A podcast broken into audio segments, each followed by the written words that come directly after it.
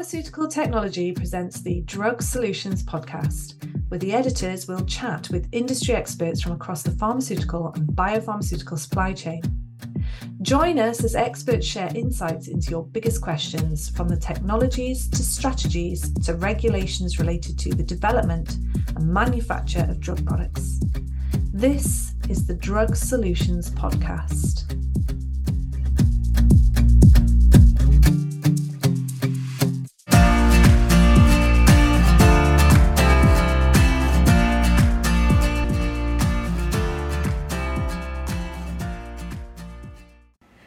Everyone, and welcome to another episode of the Drug Solutions Podcast.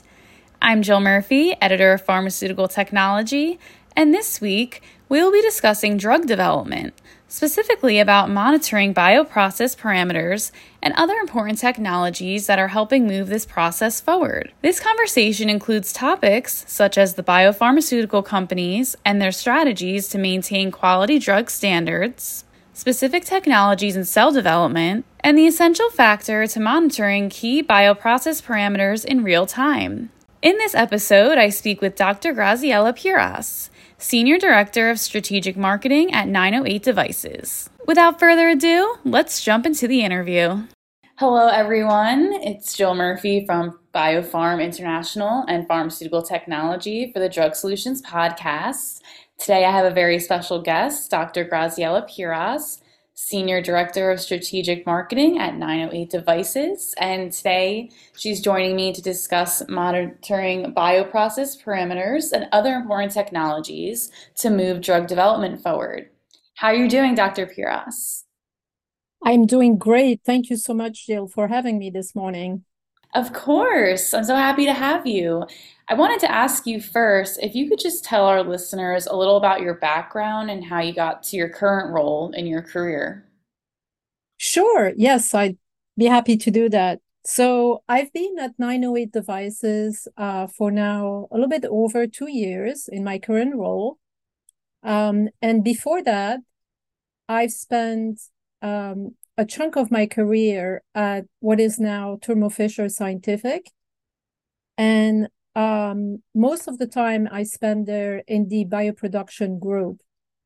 Um, I was there for almost 20 years with a couple of interaction uh, interruptions and um, basically in different roles but always in the uh, cell culture media and cell line development uh, area serving um, the field of bioproduction and I started as um, a project manager for the service arm of bioproduction, basically uh, developing cell line development and cell culture media for customers who came to us. And then moving on to more of a field based position. Also, then I moved on to leading a group of scientists who develop products. And then finally, I moved into a more strategic and scientific marketing role, uh, using a little bit of the expertise and skills that I had gathered over the years to then drive scientific and technical content to show how we could help customers with products. And that's a little bit also what I do here at 908 Devices, uh, but also leading great strategic collaborations with many partners. Um, at 908 Devices, we really value these collaborations in biopharma and also academia uh, to put our devices in the hands of the people who, at the end of the day, use them to develop processes for these biological drugs. You have such an expertise and such a great background. And that actually leads me to my next question when you talk about collaborations with biopharma companies, since these types of companies are constantly trying to, you know, keep up with bringing drugs to the market faster and reducing the cost of manufacturing. What are some ways that you've seen that companies can achieve this while still maintaining these quality standards? Yeah, absolutely. This is so important uh, today. And if we think about where we've been in the last, you know, three years, um, going through the pandemic, and then now back in the post-pandemic, hopefully not getting back into it. um, the dynamics have shifted. Um, also, the maybe the result of the impact on the economical situation. So there's a lot of factors here where biopharma is expected in a way to deliver drugs faster, like we've seen during COVID, but also there's pressure to decrease cost while increasing quality um, or maintaining quality throughout production runs. And this is where the initiative of the FDA and European uh, agencies came together now 20 years ago in basically providing strong guidance to the industry to implement process analytical technologies. So, with the idea of really embedding quality during development so that manufacturing could be controlled and maybe even uh, yeah controlled basically to ensure quality and and delivering high quality drugs so we have you know i think we've come to a point where the the situation the economical the society everything is coming together so that PAT is no longer maybe a guidance and something to try to implement but it's now becoming something that really needs to happen.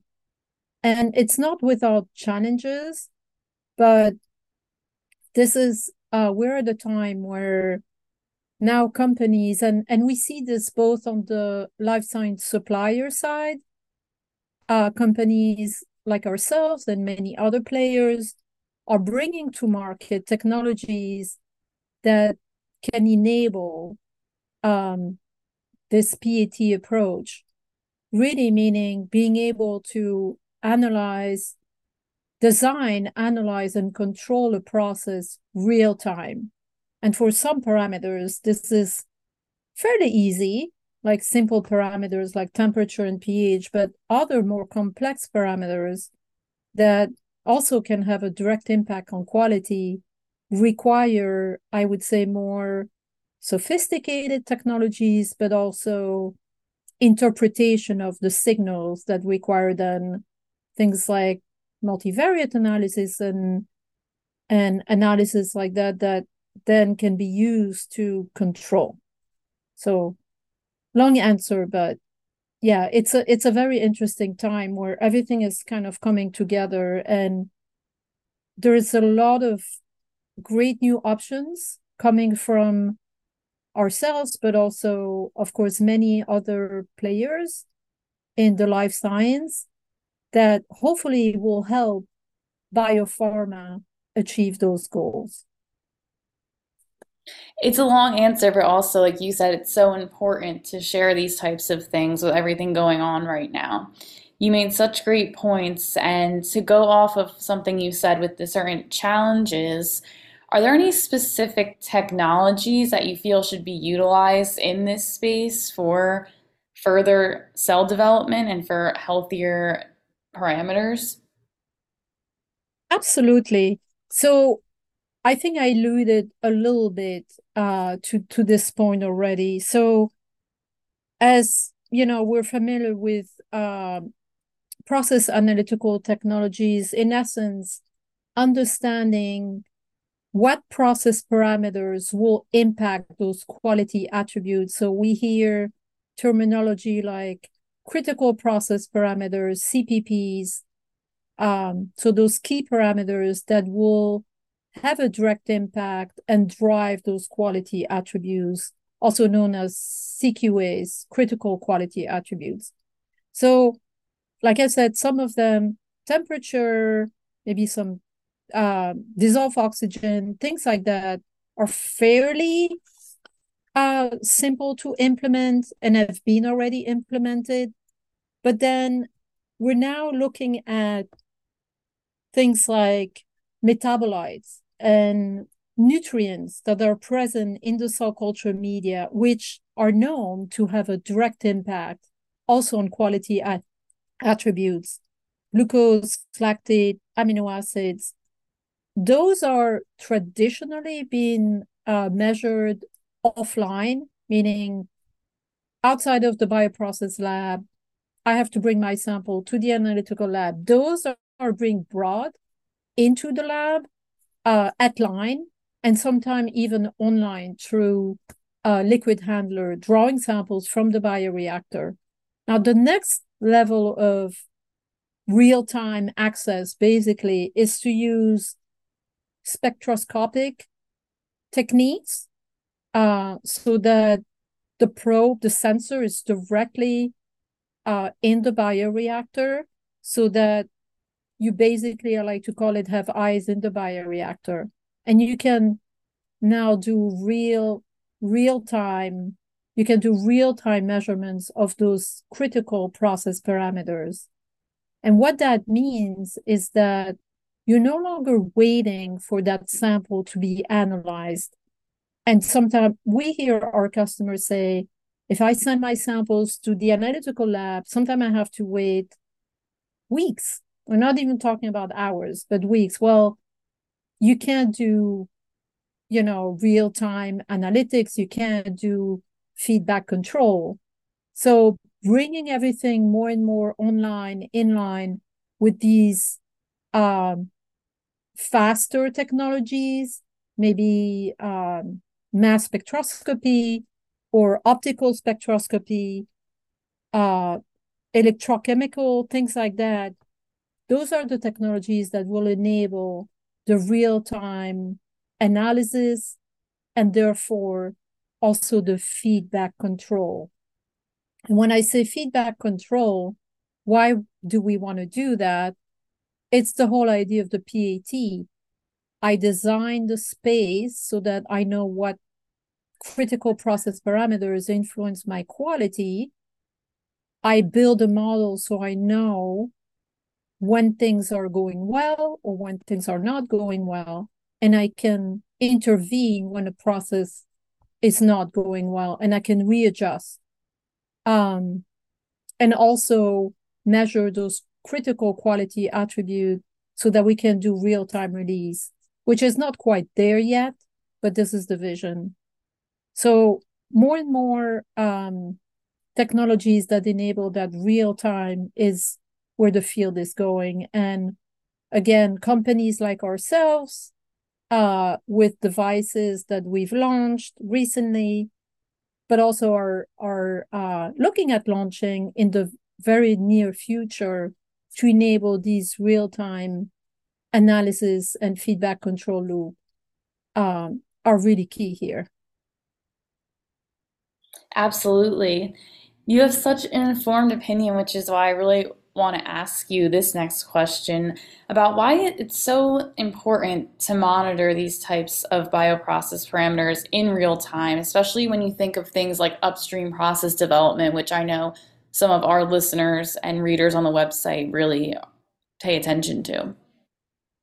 Yeah, thank you, Jill, for the question. And sometimes I hear also um, customers say, well, I've done, I've measured things offline for many years and it, it works. You know, why would I want to change that? Well, if anyone is um, in the current, you know, uh, environment of pressure to go faster, decrease costs, while maintaining or increasing quality you have to monitor what is going on in bio in your bioreactor as it's happening.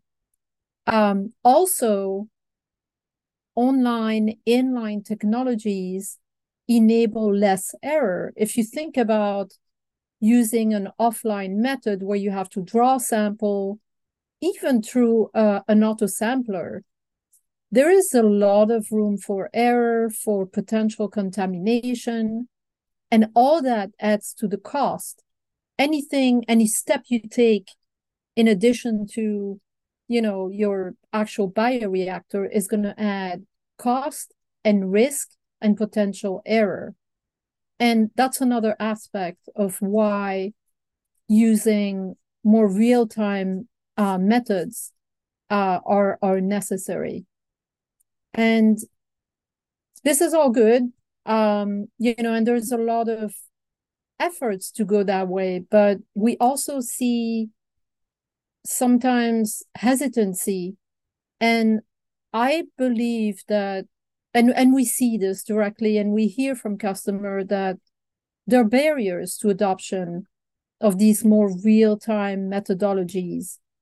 Um, they are in a way more difficult to implement and they require that interpretation of these spectroscopic signals uh, for example one very popular method is to use Raman spectroscopy um, to measure key process parameters. And although a quite powerful method, not everyone has the, the know-how and the skills to then interpret and do a chemometric model to basically translate that signal into a meaningful process parameter or concentration. And this is where companies like ourselves uh, come into play, where it's really our expertise to enable those technologies and put them in the hand of more process scientists. Um, and so we, we've been working a lot on enabling these sophisticated technologies and putting them in the hand of process scientists. It's important, again, coming back to the initial question, we need to go faster. We need to lower cost of goods with the economical pressures, and we need to maintain quality. However, these technologies are sometimes hard to implement.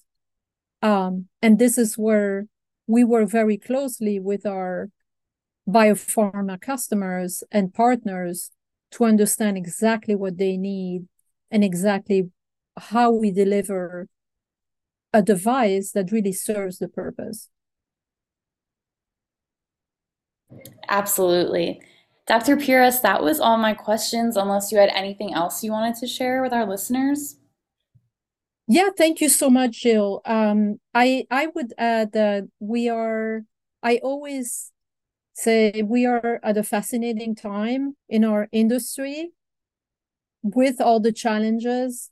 I I am in awe of what is being done these days to treat um, you know, indications, diseases that were not treated before, but also I hope that we see these new treatments reach more people throughout the world. Um, and I, I have to say, I am really happy and and very um, humbled to work for a company like 908 Devices, whose mission is really to democratize. Um, we play a small but important part of in this industry and access to the right technology to speed up and decrease cost and make these treatment um, available to more people throughout the world is is really humbling and is why I I do what I do every day. So I want to thank you for having me, and um, this was great. Thank you so much.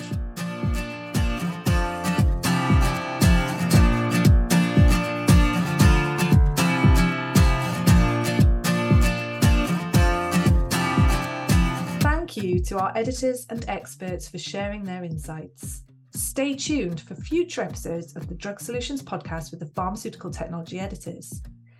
If you want to stay in touch with the pharmaceutical technology team, subscribe to this podcast as well as to our e newsletters.